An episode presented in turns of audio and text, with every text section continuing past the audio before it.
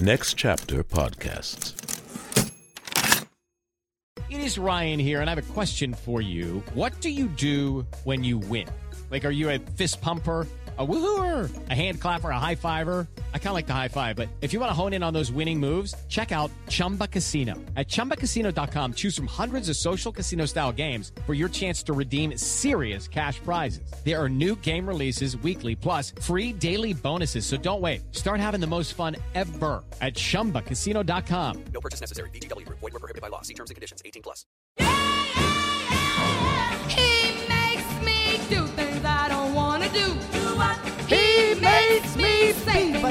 I want to say. And you're Wang Zuki, and you know you're true. Oh my goodness gracious me.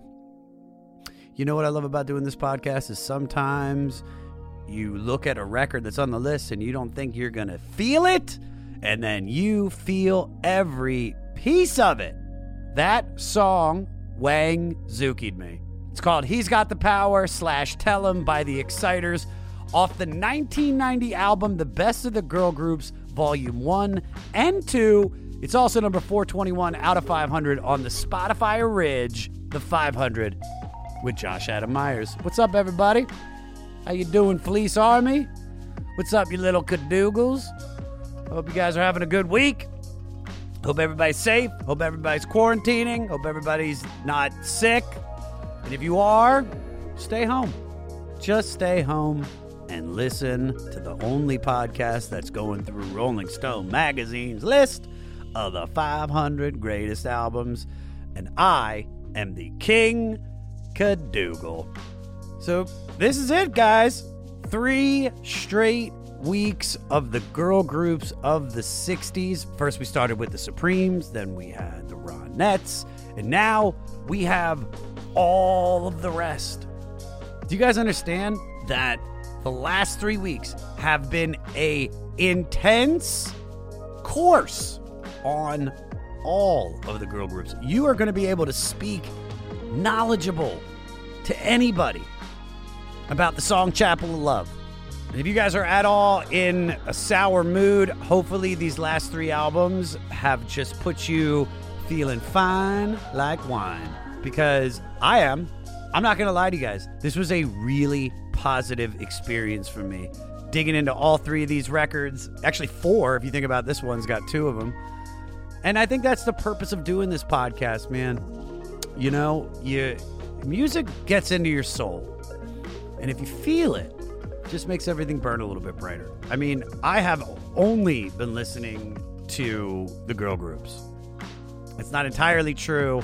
I did take a break to listen to some Erykah Badu and some Jill Scott because if you watched, if you watched that Verzuz, I don't think I've ever wanted to be a black woman more in my life than after watching Erykah Badu and Jill Scott go back to back. I was like, God, I just wish I really understood this. Big ups to all you guys. Big ups to the Fleece Army. Big ups to the Cadoogly Spooglies. I love each and every one of you guys. Since this is the last of our three week excursion into the girl groups, I picked one of my favorite girls, the one and only Stephanie Simbari. Stephanie is one of my oldest friends in stand up comedy. We used to date. We talk about all of this. And honestly, it couldn't have been more of a joyful experience recording this episode because you don't see each other as often as, as you get busy. You know, she's she's gotten extremely busy with her podcast, That's So Retrograde, which is so great, where her and Elizabeth Kott just discuss wellness and pop culture and self-help. And she's just one of those people that is so fun that it really, really made this episode just fly by. Rate, review, and most importantly, subscribe to the 500 and listen free on Spotify. Follow me at Josh Adam Meyers on all social media. Email the podcast at 500podcast at gmail.com. Follow our Facebook group, The 500 Podcast with Jam, and the 500 Podcast fan page. And for all things 500, go to our website, the500podcast.com. Well, y'all, nothing left to say but here we go with number 420, one of the best of the girl groups, volume 1 and 2Z Oh, the episode is a doozy. All right, enjoy. You said things that weren't very nice. She's eating kale chips and her name is Stephanie Simbari. Simbari, Stephanie Simbari. She lives at Erewhon and she's astrophysical metropolitan. Hey, we finally got this figured out. Oh my god!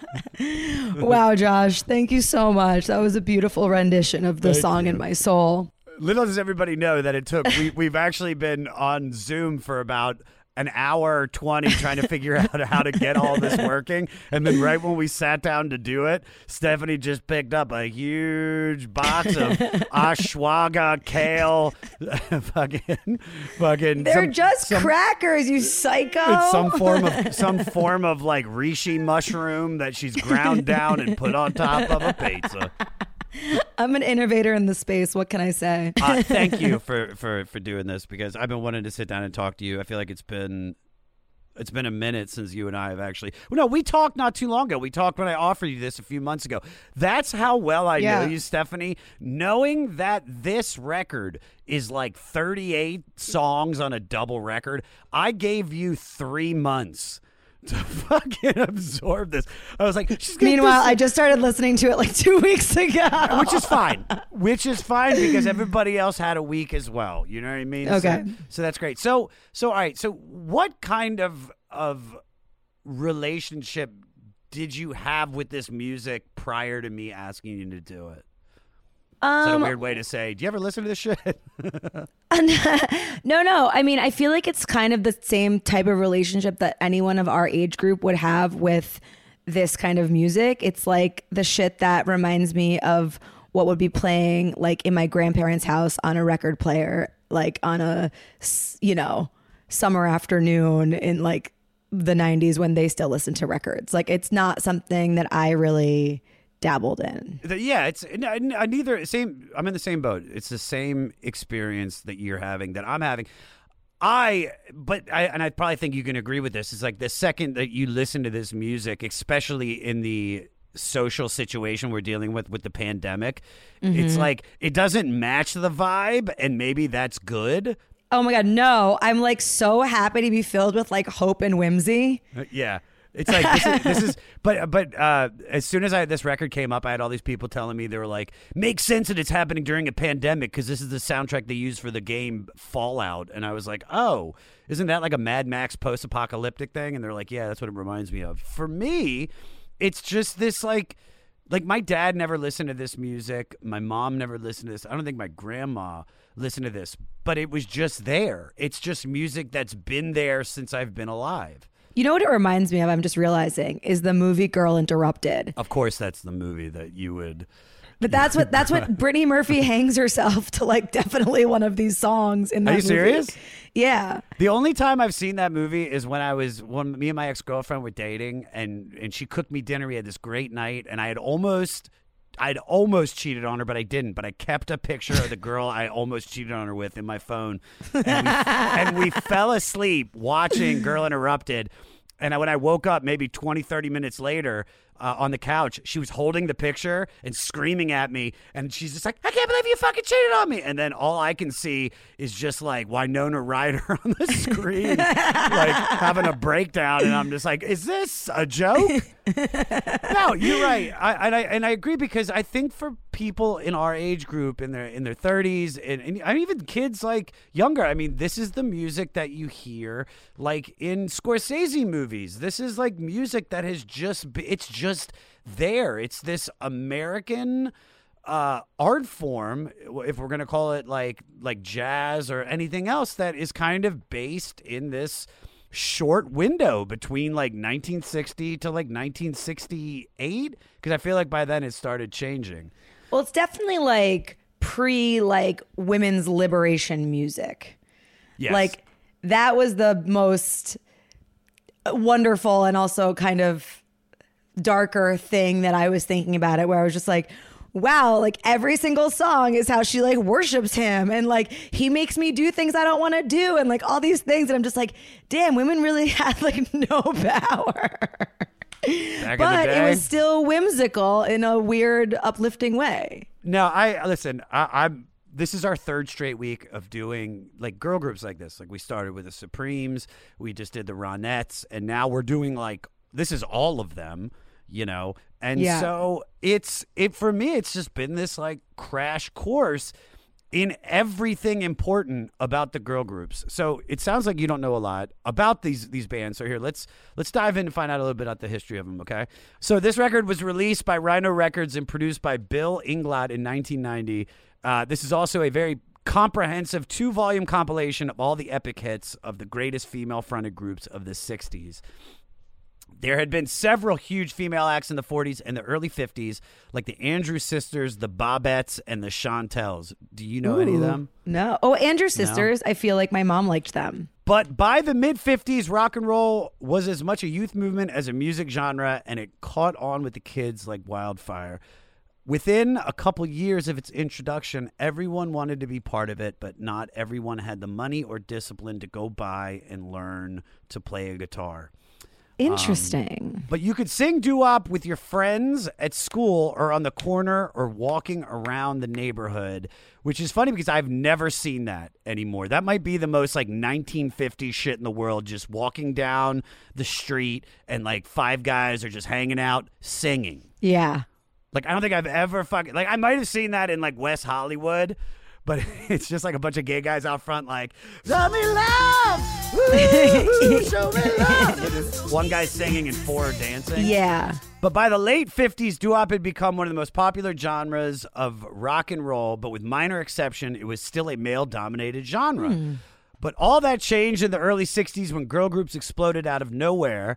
The girls who weren't necessarily encouraged to learn instruments and join bands found out they could still participate.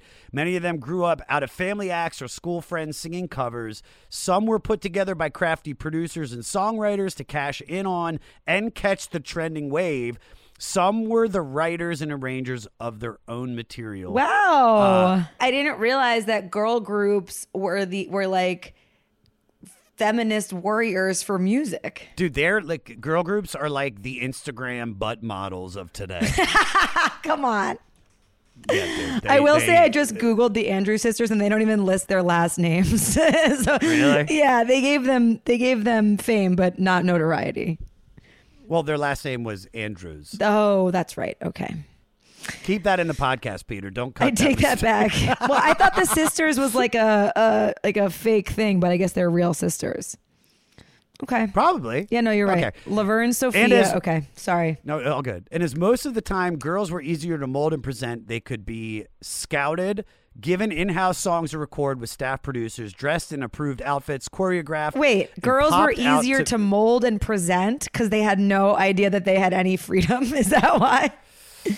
You're figuring in the 1960s. I mean, there were, weren't there weren't there places like debutante schools back then? Yeah, I guess you're right. So they was- were like it was- training mean, themselves to be ladies. I think. uh, Well, I mean, you know, some of these. Listen, I'm not saying that they weren't ladies, but I'm I'm saying like you're taking. This is a time when everything that was put on camera or on screen had to be perfect. Yeah. Do you know what I mean? Yeah. Especially if you want to talk about, you know, so like this is during a time of segregation, so you're taking like like black people, especially black women, and then putting them out in front of the camera. So basically, all they're trying to do is just whiten them up yeah. in a sense, so white people will buy it. right. All right. Their tight harmonies and clever hooks, female centric lyrics, often about innocent romance, lush and innovative musical arrangements, detailed choreography, and unique fashion and style. They became a 60s American phenomenon and a musical industry unto themselves. And most of the significant details is that many were women of color, like we said. For the first time, they appealed to and were accepted by mainstream pop music listeners.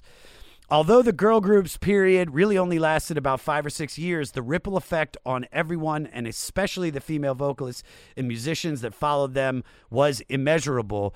And you can hear the roots of these pioneers through the decades with artists like the Pointer Sisters, the Emotions, Sister Sledge, the Go Go's, Your Shit, TLC, Yes. En Vogue, Vanity, Spice Girls, The movie Dream Yeah. Girls. well, no, I mean, well, the Dream Girls is made about the Supremes. Yeah. I, I mean, listen, this is this is something that, that not saying they never had female singers. They had female singers before, but now you're putting it like a group together. This is something new for the time, and it just blew the fuck up. This is like mumble rap of today. yeah. Do you know what I mean? Yeah. It's just fucking everywhere. And to be honest with you, after listening to this record, like I, I can see why because it is honest to God, perfect song after perfect song after perfect song. And most of them, as you listen to them, I think you probably felt the same way. You were probably like, "Oh shit, I know this one." Yeah. And and then other ones were like, "I don't know this one, but this one." Fucking slaps, baby. All right, let's let's dive into the record. Okay? Okay. let's get into some of these songs. All right, so the record opens with "Leader of the Pack" by the We all know this one. Laws. Everybody knows it, but we're gonna play it just for anybody, regardless that might not. Peter, play a little bit. I met him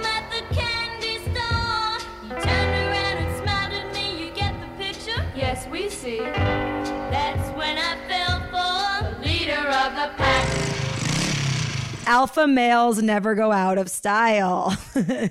Well, this is you know what's funny It's that I didn't fucking realize what this shit was about until I read the lyrics. Like a fucking, just like an idiot. I was just like, yeah, he was the leader. He was like a good guy. Everybody liked him. You know what I mean? Did well on his SATs and his standardized testing. Standardized testing. Crush the ACTs. Crush the ACTs. Dude, he's a camp counselor at Seneca Creek Camp. Plays shortstop for, for Quince Orchard. All right, never mind. All right. Two names we're going to hear throughout this whole thing mm-hmm. are Ellie Greenwich and Jeff Barry because they wrote or co wrote a bunch of songs on this compilation, as well as for many other artists that didn't make it. So they wrote this was a number one melodramatic teenage death record about falling in love with the Doom motorcycle rebel with producer Shadow Morton, who filled it with lush orchestration and chilling. Wait, that's what this is about? So yeah, dude, this is this is about a girl falling in love with the bad guy. Wait, my mind is being fucking blown right now. And if I'm not mistaken, yeah. Everybody's telling her not to date him because he's like a wild bunch motorcycle dude. Uh-huh. You know what I mean? So hot. Uh, I'm so into it. Sign me up. probably, probably. I do this, this song is all. You you have dated so many leaders of the pack. First time. First time I have ever met you. You remember we remember the greasy guy that dropped you off in the Jeep outside of Pig Yeah, Whistle? you love to bring that guy up. That was the greasiest dude. I had uh, like literally. You slipped out of his car. There was so much grease. You were like, you were like, yoop, like, and then you like slid all the way to the open mic sign up, like. And then you're like, you, hey, you guys. You're like, hey, you guys. Uh, that dude, Squiggly Dan. Yeah, Squiggly Dan. He's uh, he's like a he's like a poor man's Matthew McConaughey. He- he was. you remember that? Yeah. He was so bad. He was bad, but he was like actor silly bad. Like he wasn't like Yeah, m- bad like my boyfriend in high school was bad. No, but but th- this is the thing. I mean, about that kind of guy. It's like, and I think it's the same thing about the leader of the pack. It's just like he's like that bad boy. You know what I mean? That guy pulled up, and he might have been greasy, but he was in the jeep, looked dirty, looked cool. Yeah, he looked cool. You know. Then I saw him do stand up comedy, and I was like, this Nope. guy's garbage. we were This all like, "Oh, garbage." that's not attractive." Judy was boring. Hello. Then Judy discovered ChumbaCasino.com. It's my little escape. Now Judy's the life of the party. Oh, baby, Mama's bringing home the bacon. Whoa, take it easy, Judy. The Chumba life is for everybody. So go to ChumbaCasino.com and play over 100 casino-style games. Join today and play for free for your chance to redeem some serious prizes. ChumbaCasino.com. No purchase necessary. Void where prohibited by law. 18 plus terms and conditions apply. See website for details. Ever wonder what a punch from Elton John feels like? Or how you'd cope with having turned down the chance to be in Nirvana? Or what signal Keith Richards gives when he wants you to get the hell out of his hotel room? Fans of Too Much Effing Perspective don't have to wonder because they've heard these exact stories and a jillion others on our podcast. I'm Alex Hoffman, former tour manager for Radiohead. And I'm musician and comedy writer Alan Keller. On the TMEP show, we get guests like Nancy Wilson from Heart, Jeremiah Fraites from the Lumineers, and Modern Family's Julie Bowen to tell us things they may have only shared with their therapist, clergy, or a TMZ stringer. So join us on Too Much Effing Perspective. That's E F F I N G Perspective. The only podcast you crank up to 11.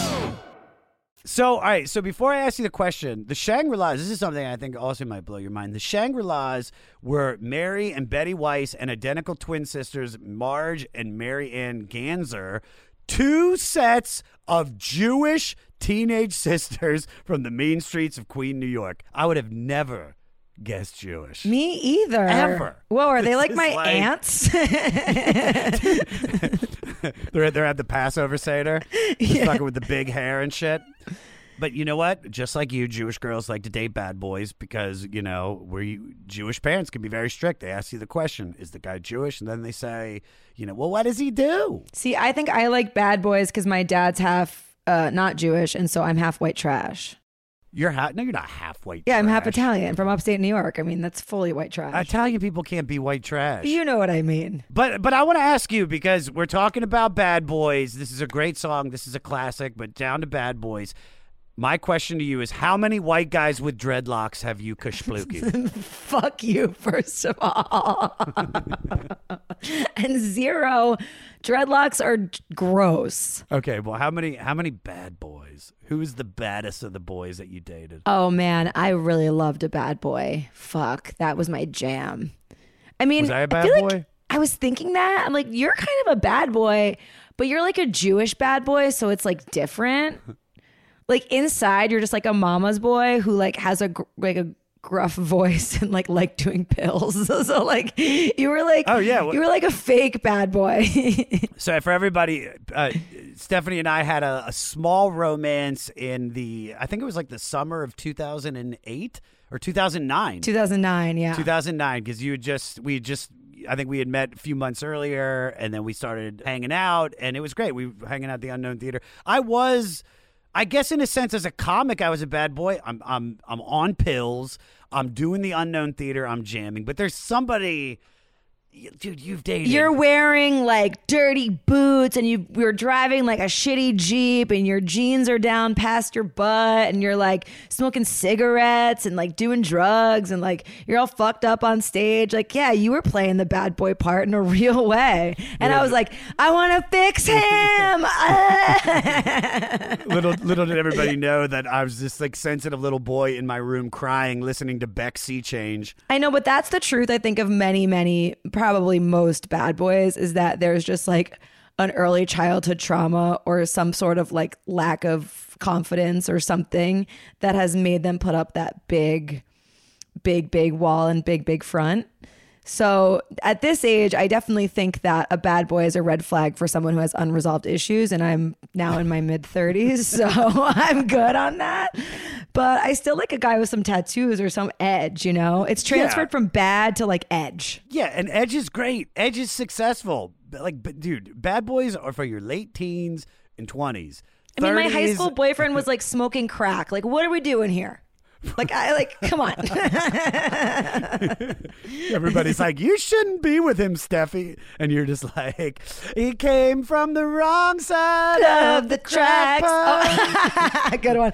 No, he was just so hot. You know, bad boys are hot, and so I, I, liked there could that. be a hot crack smoker. you know, he was just swimming up, swimming upstream.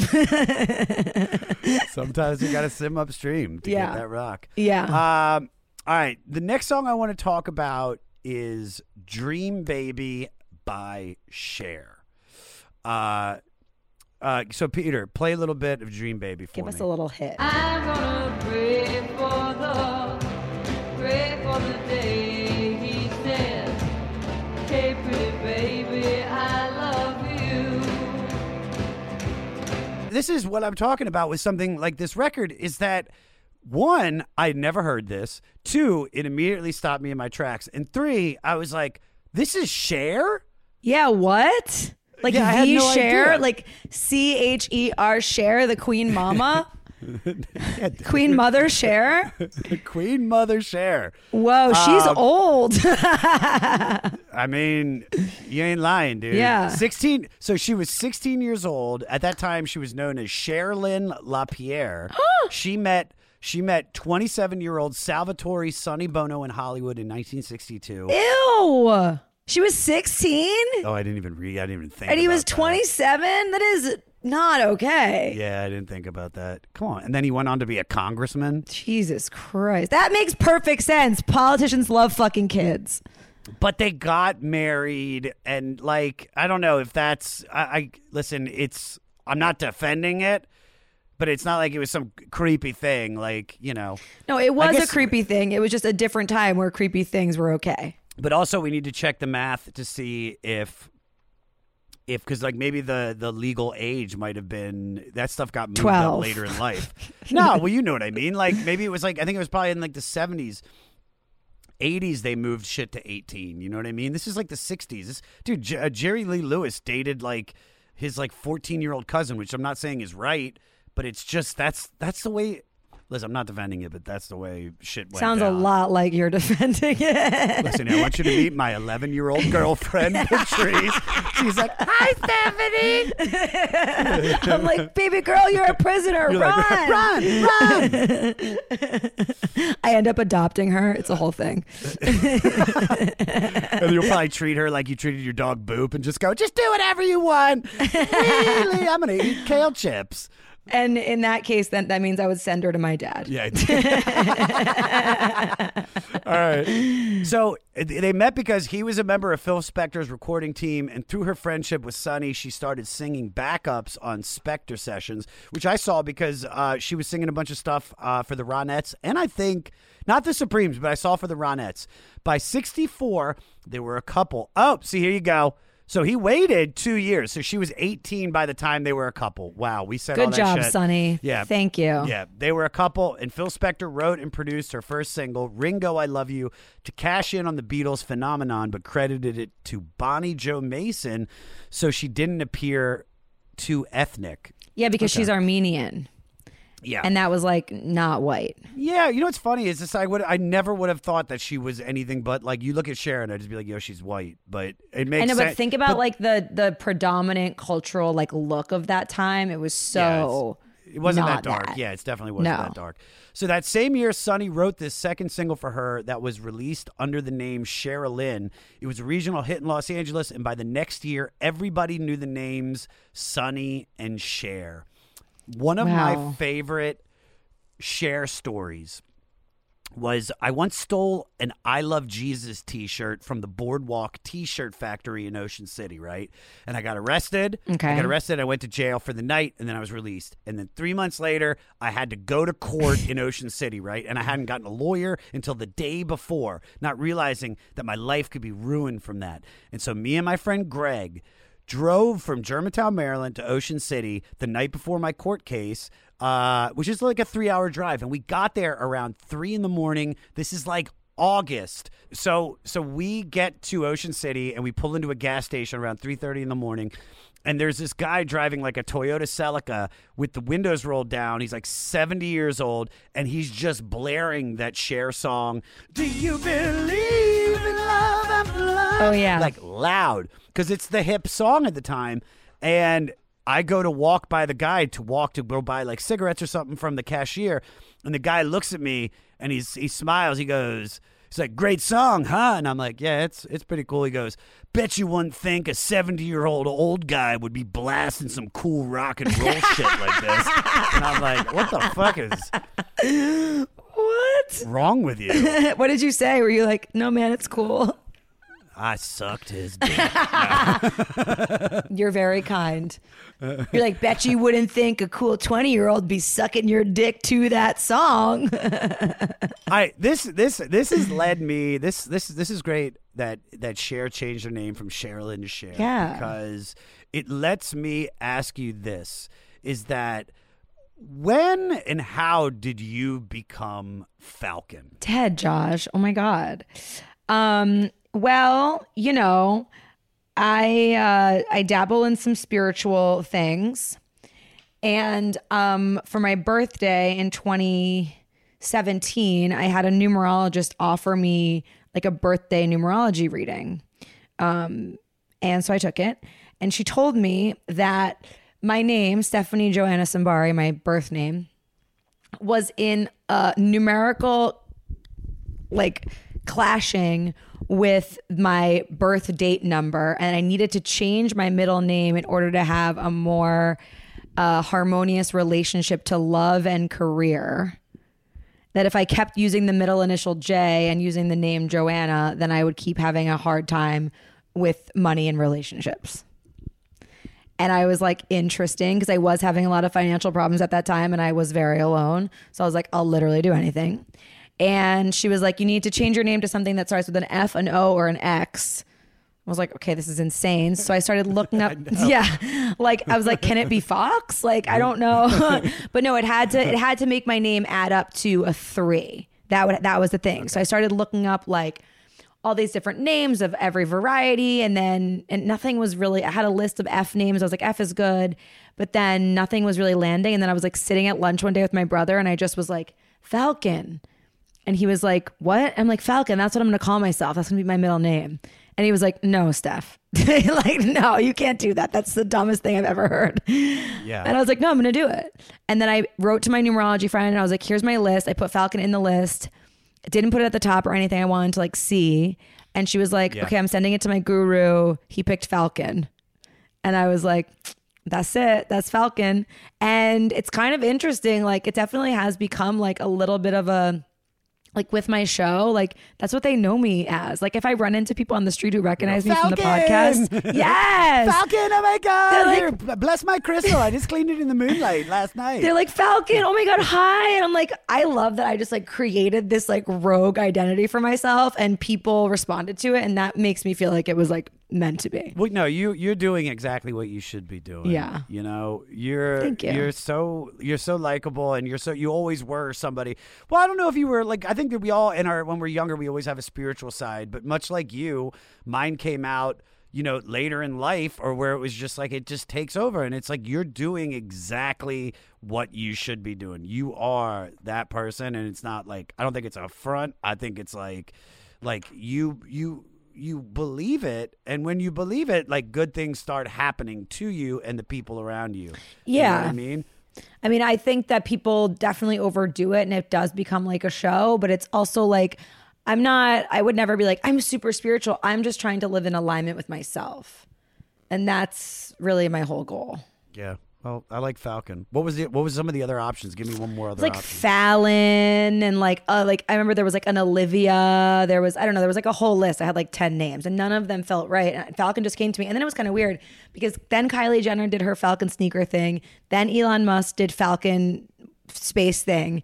And then and Falcon started coming up everywhere and I was like I- falcon crest remember falcon crest they did that years ago that was a old show my bubby Oh right! Oh my God, Falcon Crest. yeah, so I just felt like I pulled it out of the ether, and I was like, "Channel, the channel is open for Falcon, and we're here for it." And then last year, my brother adopted me a falcon for my birthday, so I have like a piece of paper somewhere that I have like a peregrine falcon that I paid for to fly free in some like wilderness preserve. all right let's jump into he's so fine by the chiffon Uh-huh. peter play the intro play the intro because this shit is slapzilla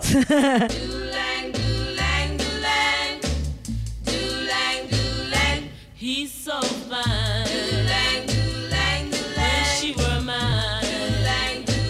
Oh, this album is making me feel like revived in my sense of love and crushes. I feel like as we get older, we get like dead inside and we're just like, Yeah. oh, whatever. Like they swiped back and so now we're fucking and we have kids and boo. And I feel like this is like a whimsical time where it's like you just see someone and you're like, oh my God. And that's how you like would meet people and connect with them. And like I yearn for that. You know, it's funny that you say that because, like, I haven't. Actually, that's not true. In December, I had a crush, but it took four dates for me to get a crush on that person. That's It's not been a minute. normal. I know what, but but I'm just saying it's like, but also was I was also pulling back and like I'm taking my time getting back into a relationship. I'm not just gonna dive in like I used to because Right. I used to be I used to be he's so fine. Yeah. Do you know what I mean? Yeah. Yeah, Dude, I know. remember the Uh, you were a bad boy, first ti- babe. I tried to smash. Dude, I remember the first time I saw Brady Matthews, and I was like, "Oh my god, he is gorgeous. He's so no." But you know, but Steph, you're right. You're right. That there's something about there's something so cute about that crush. Yeah. about seeing somebody for the first time and you get butterflies. And Like, you know, like I kind of have a crush right now. I mean, I do have a crush right now, and it's like unfamiliar feeling. Like I'm like, is this what it feels like to have a crush? Like I forgot.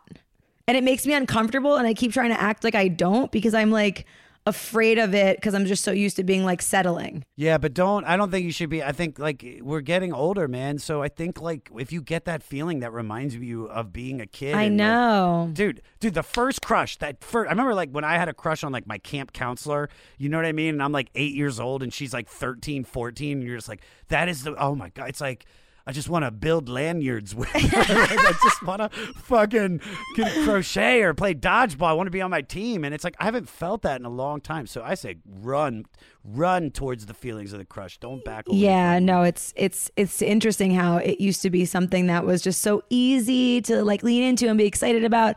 And I think that when we get older, I think it's also that we just get hurt so many times.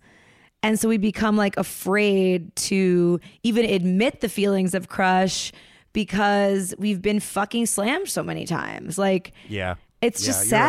sad. Yeah, I thought, and that was you asked me why you, you shouldn't wait four dates to have a crush is because I had been just had my heart just like tossed around. So which is which is a part of of just growing up. I feel like you have to love and lose, but you know it's it's at at forty. I'm just like all right, let's. Let's get to know this girl. first. Yeah. Like, let's just find out a little bit about Jessica because I See, you're so funny. I'm like, I'm 34. I have a crush on you. Give me a baby. Let's get married. Let's run away. Like, I'm going zero to 100 because I feel like I have no fucking time left. yeah, but you do. You got a lot of time. To Like, two years. two. You got about two more years. Yeah, two, tons two of and a time. half. Two and a half. I'll give you two. I'll throw the half on there. All right. So in 1962, singer-songwriter Ronnie Mack heard the harmonies of a trio of girls from James Monroe High School in Bronx, New York, and suggested they add another local girl who had already had a single out. He became their manager and wrote them this song about a perfect guy that went to number one for a month in 1963. All right, now for the sad shit. Uh, just as the song was racing up the charts, Ronnie Mack died of cancer at the age of 23. No. Uh, he- yeah, he later inspired the 1964 Martha and the Vandellas song "Jimmy Mack." Um, yeah, this this song actually uh, is there some like because the next fact is like is is like this this song is almost like cursed. In 1970, the copyright holders of this sued George Harrison over the similarities between this and his song "My Sweet Lord." The lawsuit went on for decades, and ultimately Harrison lost. Well, I guess that's not a curse. I guess that's It you happen- know. I feel like that happens a lot in music since there's like only so much you can do. Yeah, we talked about this on the George Harrison episode. Do you have, do you know the song I'm talking about? Mm-mm. My Sweet Lord. All right, you here. You make the decision if he stole. Peter, play a little bit of My Sweet Lord by George Harrison. No,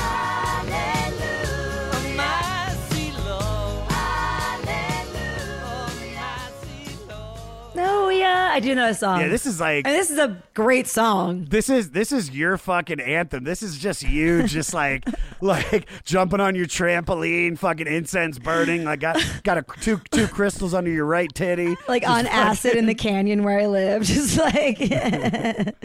but okay, you know music better than I do. Isn't it true that there's only like certain chord progressions that you can like write songs based off of and then like then it's like kind of spawns off from there? Yeah, but it's but it's, you can you can the chord progressions have been duplicated and duplicated in different songs, but it's like the cadence of the lyrics and the cadence of the way they're singing it. It sound my sw- oh my sweet lord, you know oh he's so fine. I guess. yeah. I guess. But here's the other fucked up thing. Like think about like being an artist and he's ob- he had obviously heard that song He's So Fine at some point in his life. And it's like we get implanted with information whether we're conscious of it or not. So it's like I don't think that he directly probably stole that song. He probably just heard the progression and heard the melody and was like I thought that I heard that he created it and didn't. I don't think he should have lost a lawsuit. No, I, well, first of all, the guy was worth eight hundred billion dollars. He's a fucking Beatle. Like he Right. can drop twenty million dollars to these people. It's not. It's like a. It's like a. You know, like a whisper of money to him. What? What? What? I. I don't think he. He purposely stole it. What I think is that it just it sounds similar, and if it sounds similar and it's and it generates revenue, the person that did it first gets. Dude, I had to pay fucking some dude that did a show close to mine uh, for the Comedy Jam. No. he did it. He did it years ago, and so he became a producer on my TV show. It wasn't a big deal because Right. he did a version of the goddamn Comedy Jam. My show is not his at all. Do you know what I mean? It's like I didn't even know about it. But that's so the should is I that, like, sue the podcast that like became the second podcast to do what I do? Is there a girl named uh, Ravenette or like like some fucking her? Na- I'm, I'm Falcon. She's Falcor. it's really close. No, I but I don't know. I don't know that I don't know. I kind of I get what you're saying, but I also kind of feel like it's like human ego to think that we have ownership over ideas like that. Like we, there's only so many ideas that exist in the world. You know, there's only so much like originality and creativity. Like everything is derivative in some capacity. And so I feel like, and we're all like lending and borrowing. Like, dude, the original comedians like all told the same jokes. Yeah.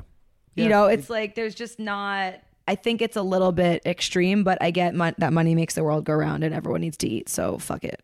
Yeah, because in in a sense, you you kind of have to like, you kind of want to you want to push for for Ronnie Mack and the Chiffons. Yeah. because because like it's they had such a tragic story. It's like that dude, the dude's life ended at 23. Like hook his fucking family up. That's man. true. And and you know, so and George, it's not like it's happening to you or I. It's happening to George Harrison. Right. He can afford it. You know. And maybe that's why he just probably ultimately didn't care. Yeah, he was just like, I'll just take the fucking money. yeah. I'm- He's like, I I have don't 900 care. more songs. I've got. He's like, I, it- I just, I don't care. He's like, I'm taking a picture right now with some garden gnomes on my shoulder. I don't care. Hey, you. do you have any plans this year? How's that going? Did you get 2020? Well, welcome to a brand new podcast called 2020, where myself, Benny Goodman, and my good friends Corey Payson and Siobhan Cronin from the band Lost Symphony also got 2020. And since the world ended this year, we decided why not just check in with some of our friends in the music industry and see how everyone's doing. We're going to get a candid look at life on and off the stage, as well as the mindset of some of the most successful people in the entertainment industry. New episodes drop every Sunday and Wednesday at 9 p.m. Eastern. And you can listen at 2020-d.com, soundtalentmedia.com, or on your favorite podcast app.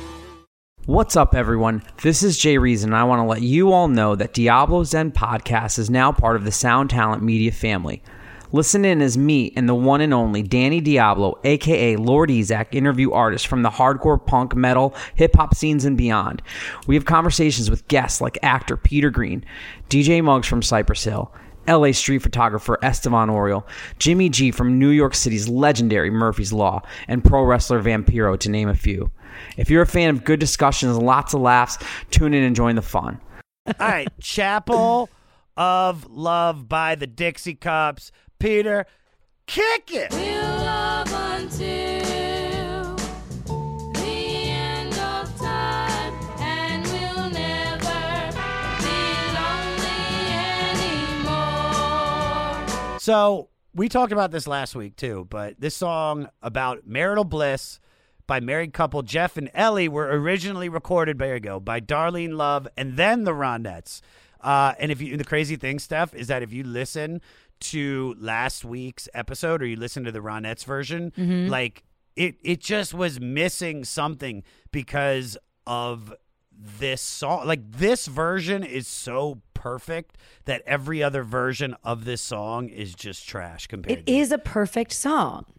It's like one of those things that you're here that you hear that even if you've never heard it before, you'd be like, I've heard that before. But I love it because I do feel like with the you know modern feminism, you're like not supposed to like want those things anymore, and I like still do. And it's like it's nice to listen to this kind of old timey uh, value system and be like, okay, I can take what's was good about that and move forward with it, and then leave behind what doesn't work and kept us, you know, held down and all that shit. But like the the the hopefulness of being like, I'm gonna get married and I'm gonna be happy and I'm not gonna be lonely anymore. Like you would never hear a song about that today. You know, it's a timestamp of of this era in America, and I think when you listen to something like this, Stephanie, that's why you understand why things like Two Live Crew and and the Sex Pistols and all these other bands that people were and Motley Crue, they were like, ah, oh my god, because their parents parents fucking listen to the sh- to the Shoop Shoop song. You know, they're like, Yeah. if you wanna know if he loves you so, Ah, it's in his. That's yeah, but that's is. that's what I'm that's what I'm saying though because they like they hear these perfect worlds that they are trying to create or and mask all the pain in the world Yeah. through the through what's being pu- pumped into pop culture. So that's but that's why, you have all this other why that's why these songs we when we talked earlier about like what movies we've seen them in they're always in like very dark movies because exactly right like the songs never touched on the undercurrent of what was happening in the culture so like the contrast is so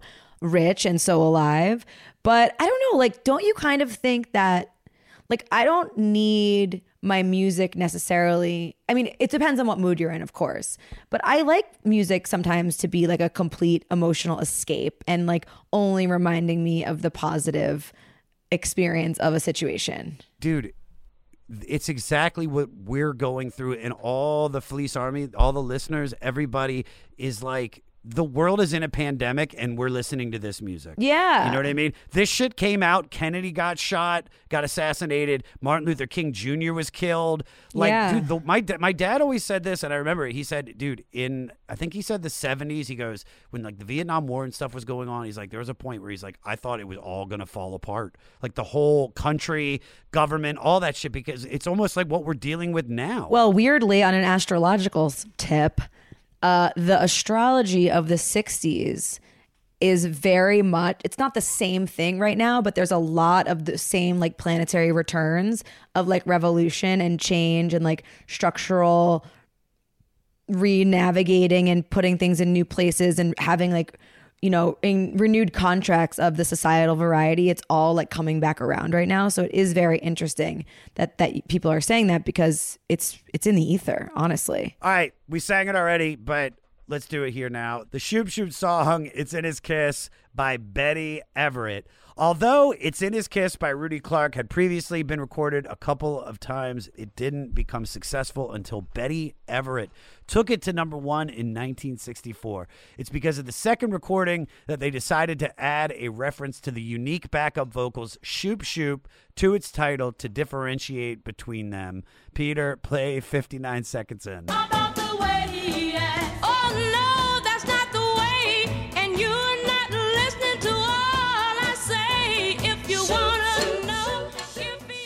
Oh my god i've never heard the shoop shoops Really? i mean i've never like paid attention to them like that but now it's my obsession All I can think about when I hear this song is the movie Mermaids. Like that's Oh. it. okay that is one of the greatest movies of all time Yeah, dude. So Cher covered this for the soundtrack of the movie Mermaids came out in 1990.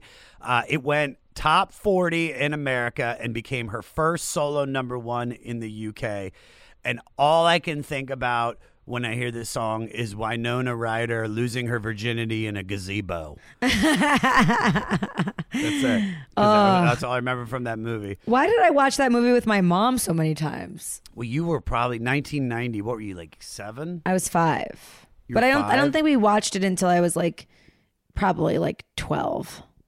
Although my mom had like a, this weird thing that she would do where she would have kind of spotty memories of movies that she deemed classic, but didn't really remember the context of the movie. Like I broke my leg when I was 11 and she was like rented me all these movies and she pulls out The Graduate and she's like this is the greatest movie of all time. And I'm like 11 years old watching The Graduate and we get to the part where they start like fucking and she's like, "Oh, I didn't um remember what this movie was actually about." and I didn't finish the movie until probably like 15 years later or something. My dad was the same way. Like I remember him showing me. Uh, he took me to like see like you know Predator and and Total Recall like 87, 89, 90. So I'm like you know seven, eight, nine years old. And my dad showed me like Rebel Without a Cause. Yeah. I think I was right around five too. It's like, do we had hip parents, dude? No, we had Is there- parents who wanted to see good movies and forgot that we were children. It's like ah, they won't even remember. I remember they took me to see Saving Private Ryan, and I looked at my dad and I was like, "No!" And so that we had to leave the theater because I was so scared of like the war violence. Like, Um, I want to I want to ask you this: Mhm. Where was the strangest place you've ever shoop shooped? Is it in his kiss? No. it is. Where's the strangest place I've ever shoop shooped? Wait, I'm gonna call sex shoop shoop from this moment on till the rest of my life. Like, don't you worry.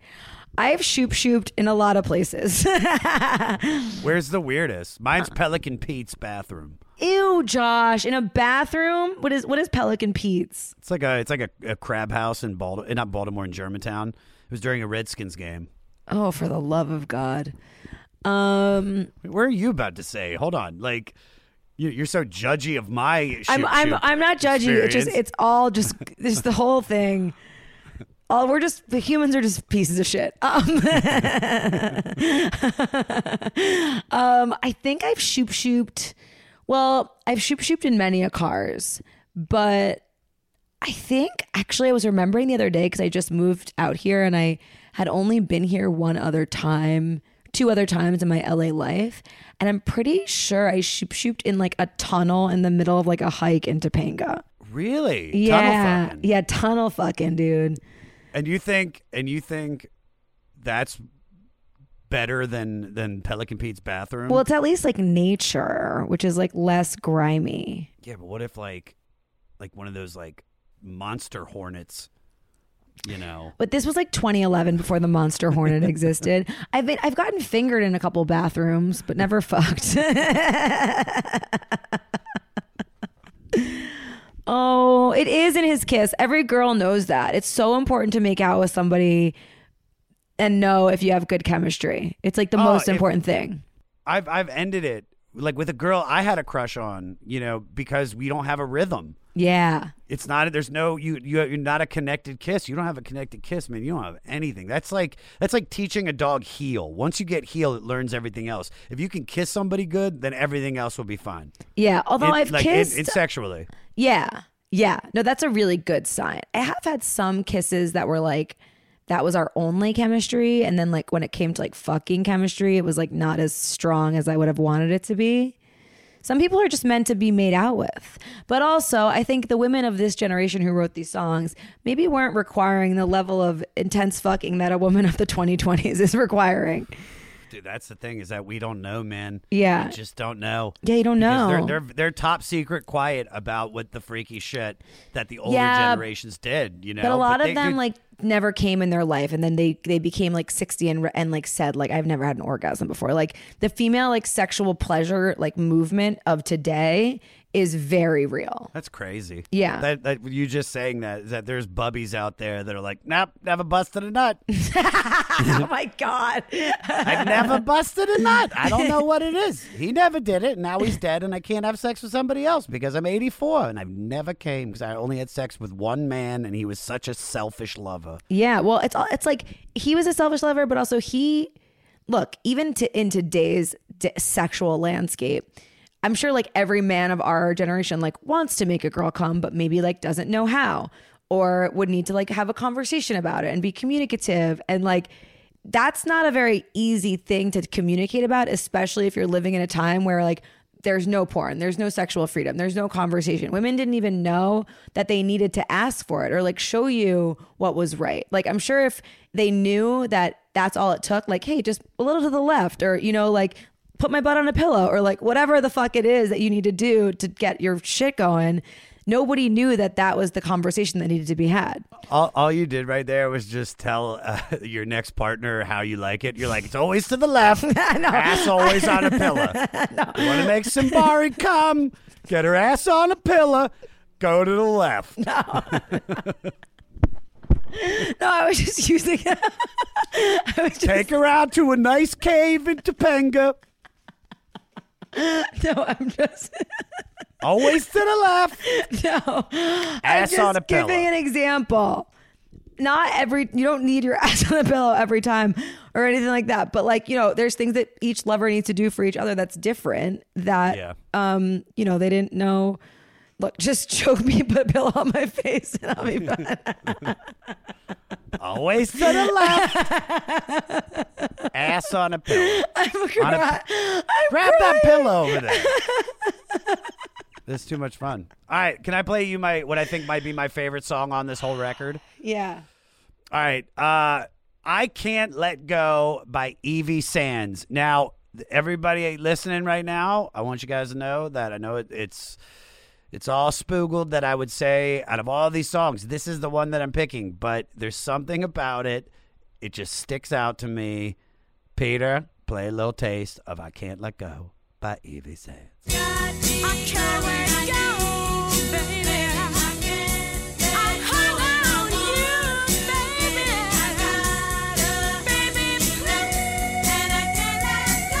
Yes. Oh, no, in my head, I was like, I hope it's the one that's my favorite too, and it was. Are you serious? Are you- Yes. are you- okay. I no, because I heard that no, song and I was like, this is like a modern song. Dude, that was the thing. Out of all the other songs, like this one's on there, and I was like, first of all, the bass in that shit thumps. It's just Yeah. like dang, dang, dang.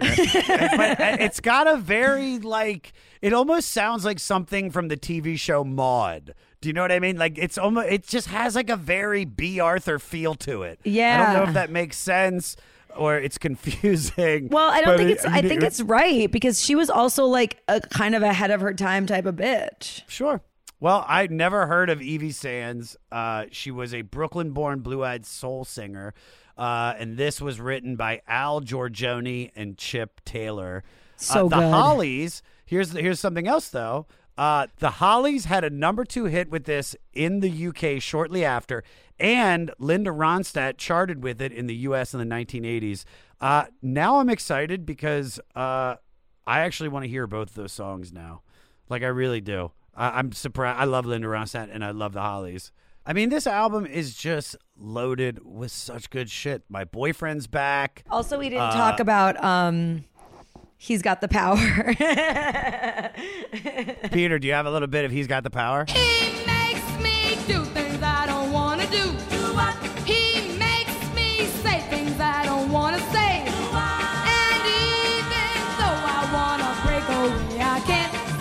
Song is so real. It's so good, dude. All right. So this 1957 hit for the Exciters, a Queens, New York vocal group with one male member, was again produced by Leiber and Stoller in 63 as a follow-up to their 62 hit Tell Him. Uh, That's my second favorite song on the album. Con- really- contrary yeah, no, to popular opinion. so so this song is about being completely dick whipped. yeah. So Yeah, Ellie. Greenwich, she wrote this, Ellie Greenwich, because she was obsessed with Tony Powers in '62. Although she and Jeff Barry were a couple, they didn't work together exclusively until they got married later that year. That's that's a, this is such a great song. I had no idea this was about that. Literally, she's like, I can't deal with his personality, but he fucks me so good. I am completely dignitized and I do and say things I do not want to do, and yet I can't stop. I can't stop. I I can't stop Dude, it's so great.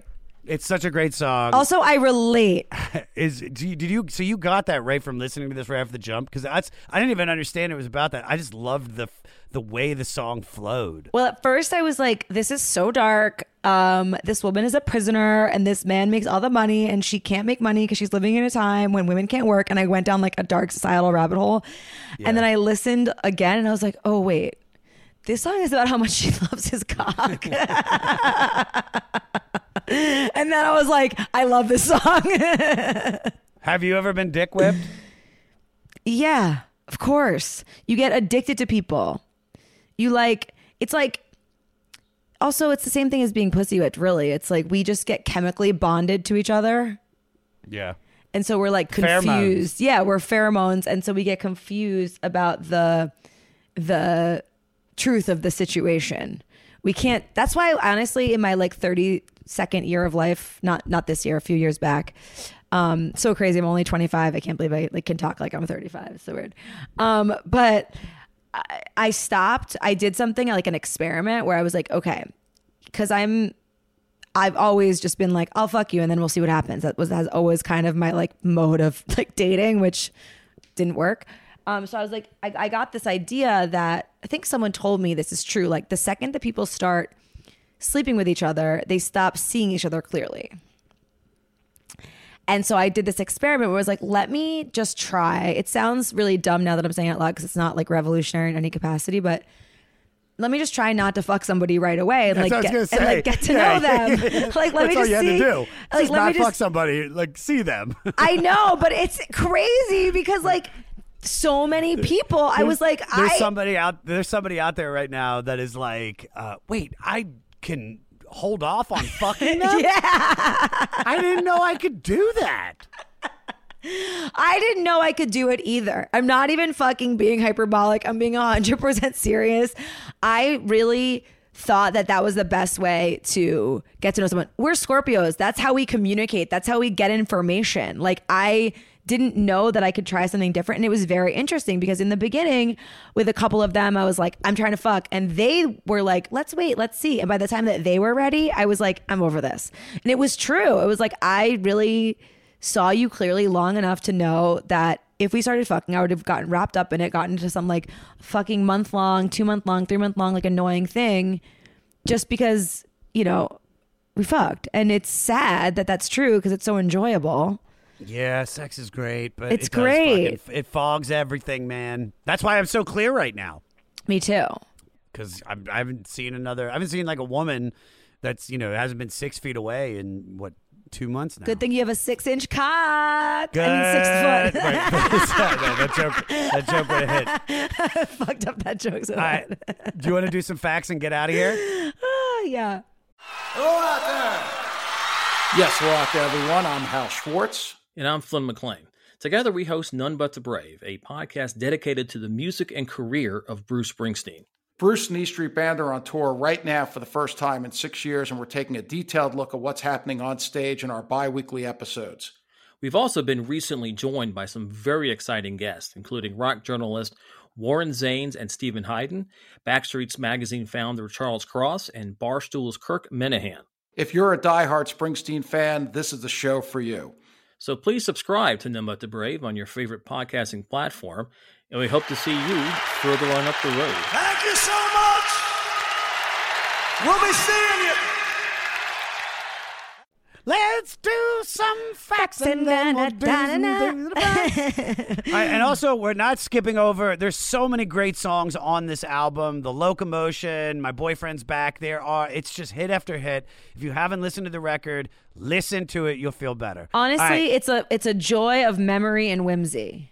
Yeah, whimsy, totally whimsy. The Jaynetts, who were riding the success of their song Sally Go Round the Roses, were on Dick Clark's Caravan of Stars tour when they were scheduled to perform at Memorial Auditorium in Dallas, Texas on the night of November 22nd, 1963. Do you know what happened that night? Um, Robert Kennedy was assassinated. No, You're close. John Ke- F. John F. Kennedy. I'm really only connected to the Robert Kennedy assassination because I watched the documentary. Okay. and it I made mean, me cry so much because I thought he was like just an amazing figure. Yeah, oh, I love RFK. Ugh. I, lo- I bet, dude, like, like uh, older people love JFK. Yeah, but he was like, I think I judge him because he was like philandering. So was Robert. I know, but it's less talked about. All right. Uh, three songs on here were performed by the writers of almost all the other songs. Carole King did It Might As Well Rain Until September.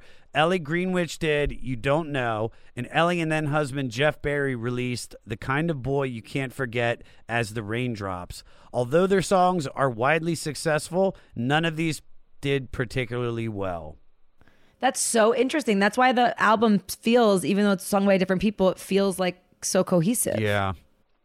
I it, it's there's so many songs that are on this that have been covered throughout like history because it's just when you figure out a format of a song and when a song's so perfect, you just fucking you know, like yesterday has been covered more than any other song because I remember the first time I heard it I was like, "Oh yeah, this song's perfect."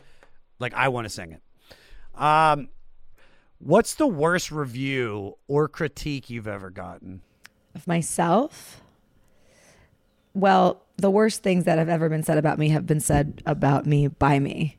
So uh, I don't really think that anyone has said anything. Um, something that sticks. This is really stupid, but I feel like someone wrote like an iTunes iTunes review about my podcast like early on and said, "What is this? The Stephanie Simbari show?" And I just thought that was so funny because, like, yes, like I mean, yeah. it literally is. It's, it's It- your show. Exactly. But like it just kind of like triggered me because I feel like that's something that I was really, really, really hard on myself about doing stand up and just in general, like being an actor and kind of choosing this life. It's like I was very hard on myself about the notion that I thought that I was like good enough or special enough or something to like say that I could do those things. And like that's the that's the harshest critic that I have, which is myself that says like you're worthless. Yeah. Uh, it's a constant struggle with me. Yeah. You know, but uh, you you just like you said something to me a long time ago that I'll always remember. It was I was like Hmm. when we first met, and I was like kind of egotistical. I was like I was like, "Can you were hot too?" And I was like, well, "You're gonna be a comic? What what makes you think you can be a comic?" And you looked at me, you were like, "Cause I have something to say." and I was just like, sad.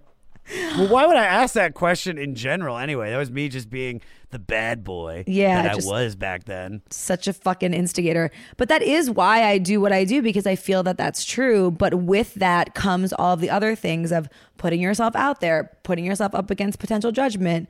But it's really just the fear. It's not the actual reality of people's reactions that's harsh. It's the fear that gets in the way that thinks the reaction is going to be harsh. And so when people say things like that, it triggers that deep insecurity in you that you you're constantly fighting against. Yeah, yeah. Well, you're doing fucking great, kiddo. I have You're something to great. say. Am I still hot? Yeah, you're Topanga hot now. Fuck, that's ugly. you, you look like you put together like like all female uh, songwriter festivals. You know what I mean? You've got like that. my hair is so long. Like what? It goes down to my butt in the back. I remember one time you used to like show up at the open mic. Like I remember we always talked about the pillowcase. Do you remember the pillowcase? The pillowcase like- that I was wearing as a dress. Yeah, you wore a pillowcase as a dress once with like a brooch on it. Oh yeah, no, that's because I was the box girl at the standard and the the the uniform was that you had to wear white top and white shorts and I did it like 3 days a week and of course like I never did my laundry and I only had one top and one short. And so I was like forgot that I had to work. This was like so me at like 24. Forgot that I had to work. Forgot that I didn't wash my clothes and found a white pillowcase in my closet and I cut leg holes into the pillowcase and turned it into like and I had like a uh what like a nude colored bra and I turned the pillowcase into like a weird dress. I took because the only reason why the brooch was there is that's the only thing I could think of to hold the pillowcase up on my Yeah. bra and wear it in the box. Oh, this dress, it's just my this dress, it's just my comforter. a comforter with with a belt on. No, you used to do the bit where you were like, Steph sees curtains and she's like, "Ka, ka, ka, ka, ka," and, like, You're like you're like you had like you had like a dead bug on an earring. You like picked like a like a bug off the street. And you were like, this cricket'll do. Click, and then you put it on your ear. oh my god, I was fun. You're you still are. All right, last fact. Due to the lyrics being from the perspective of a young girl possibly offering up her virginity in the song Will You Love Me Tomorrow by the Shirelles, some radio stations banned this.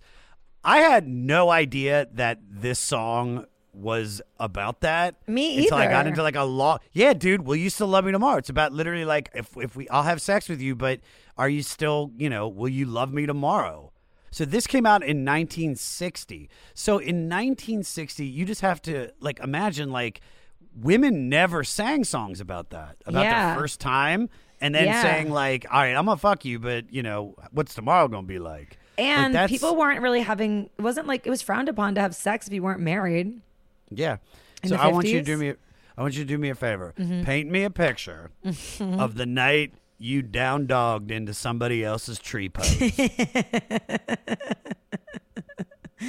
Is that a lyric of the song? you down dog into your tree pose. Will you still love me in mountain? Whoa, whoa, whoa. That's another pose for those of you tiny back Ben Warrior 3. oh man, I've only ever fucked one yogi, and it was so weird. Really? Oh, I was talking more about your virgin. I was talking more Oh. about your virginity. Oh, uh, I lost my virginity for revenge. It's kind of a dark story. Uh, for revenge? yeah, I lost my virginity to my high school boyfriend's best friend to uh, hurt him. Wow. yeah, it's pretty sick.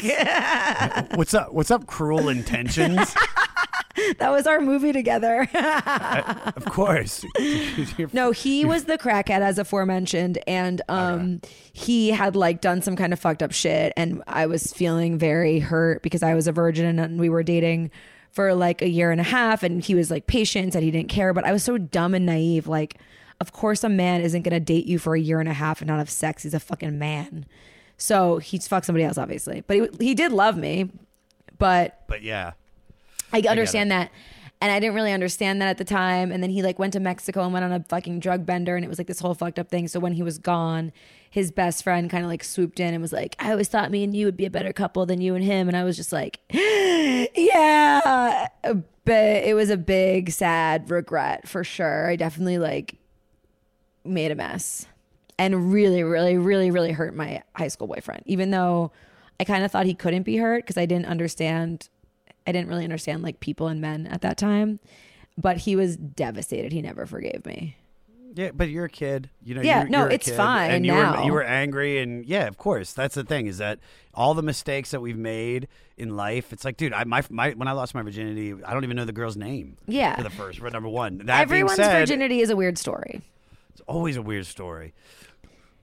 Most people that are listening right now are like, "No, mine's actually it's like, pretty so normal." sweet. But you know what? I do most think- people fuck their friend for a revenge story. And, I know. And, Oh my God, I'm such a hook bad up with some girl in. Myrtle Beach that they didn't. no, know. but like you know what? Looking back, it's probably better that I didn't have sex with him because then I would have been like so fucking sprung on that dick, and then I would be like still dating someone who like has like an eighth grade reading level. So it's probably for the best.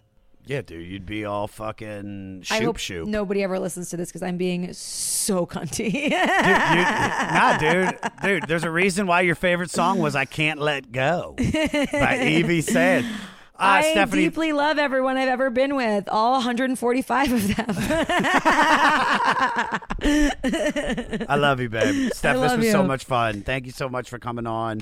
Um, Oh dude, wait, this can we was- can we ask my question on air so that the audience knows what's good? What's the question? That in four years, when Crazy Sexy Cool pops up on the top 500 list, you're gonna give your old friend Steph Simbari a call. We'll, we're gonna give Steph Simbari. a Don't look down and lie and be shifty. Fucking look me I mean, we do. We do. We might. Do we might? If we get. But here's the deal. All right. But if we get T-Boz or Chilli, then you're out. Okay, okay, wait. New, new, new thing.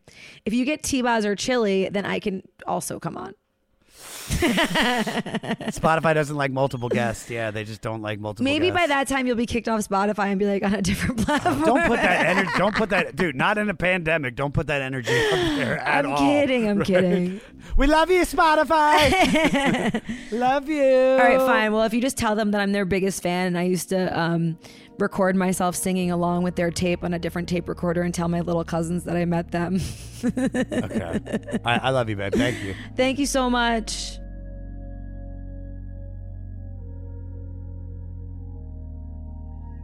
What I tell you, what I tell you, the one and only Stephanie Simbari, guys. Follow Stephanie on Instagram at S Simbari. Follow her on Twitter at Steph Simbari. And check out her podcast, That's So Retrograde.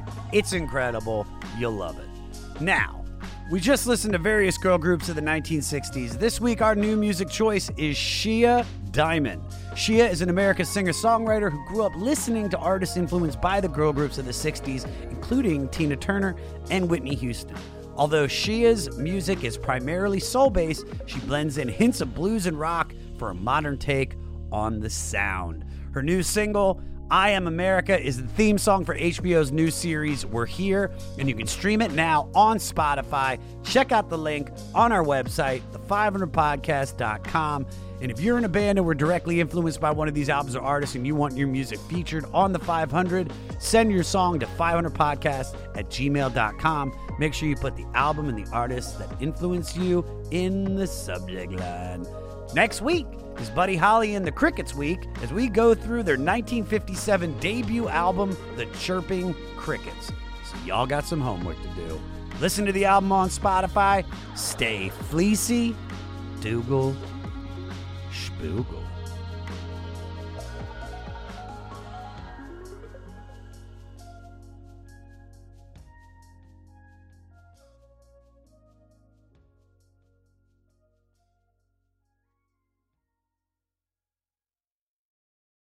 With Lucky Land slots, you can get lucky just about anywhere. Dearly beloved, we are gathered here today to. Has anyone seen the bride and groom? Sorry, sorry, we're here. We were getting lucky in the limo and we lost track of time. No, Lucky Land Casino, with cash prizes that add up quicker than a guest registry. In that case, I pronounce you lucky. Play for free at LuckyLandSlots.com. Daily bonuses are waiting. No purchase necessary. Void where prohibited by law. 18 plus. Terms and conditions apply. See website for details. Hey, this is Chris Santos, host of Delirious Nomads, the Blacklight Media podcast, part of the Sound Talent Media Podcast Network. Delirious Nomads is a podcast about all things heavy metal, as well as breakdowns of your favorite combat sports. And me being a chef and all, we'll be riffing on some food talk every week with very special guests from across the globe. Listen and subscribe at soundtalentmedia.com. Next Chapter Podcasts.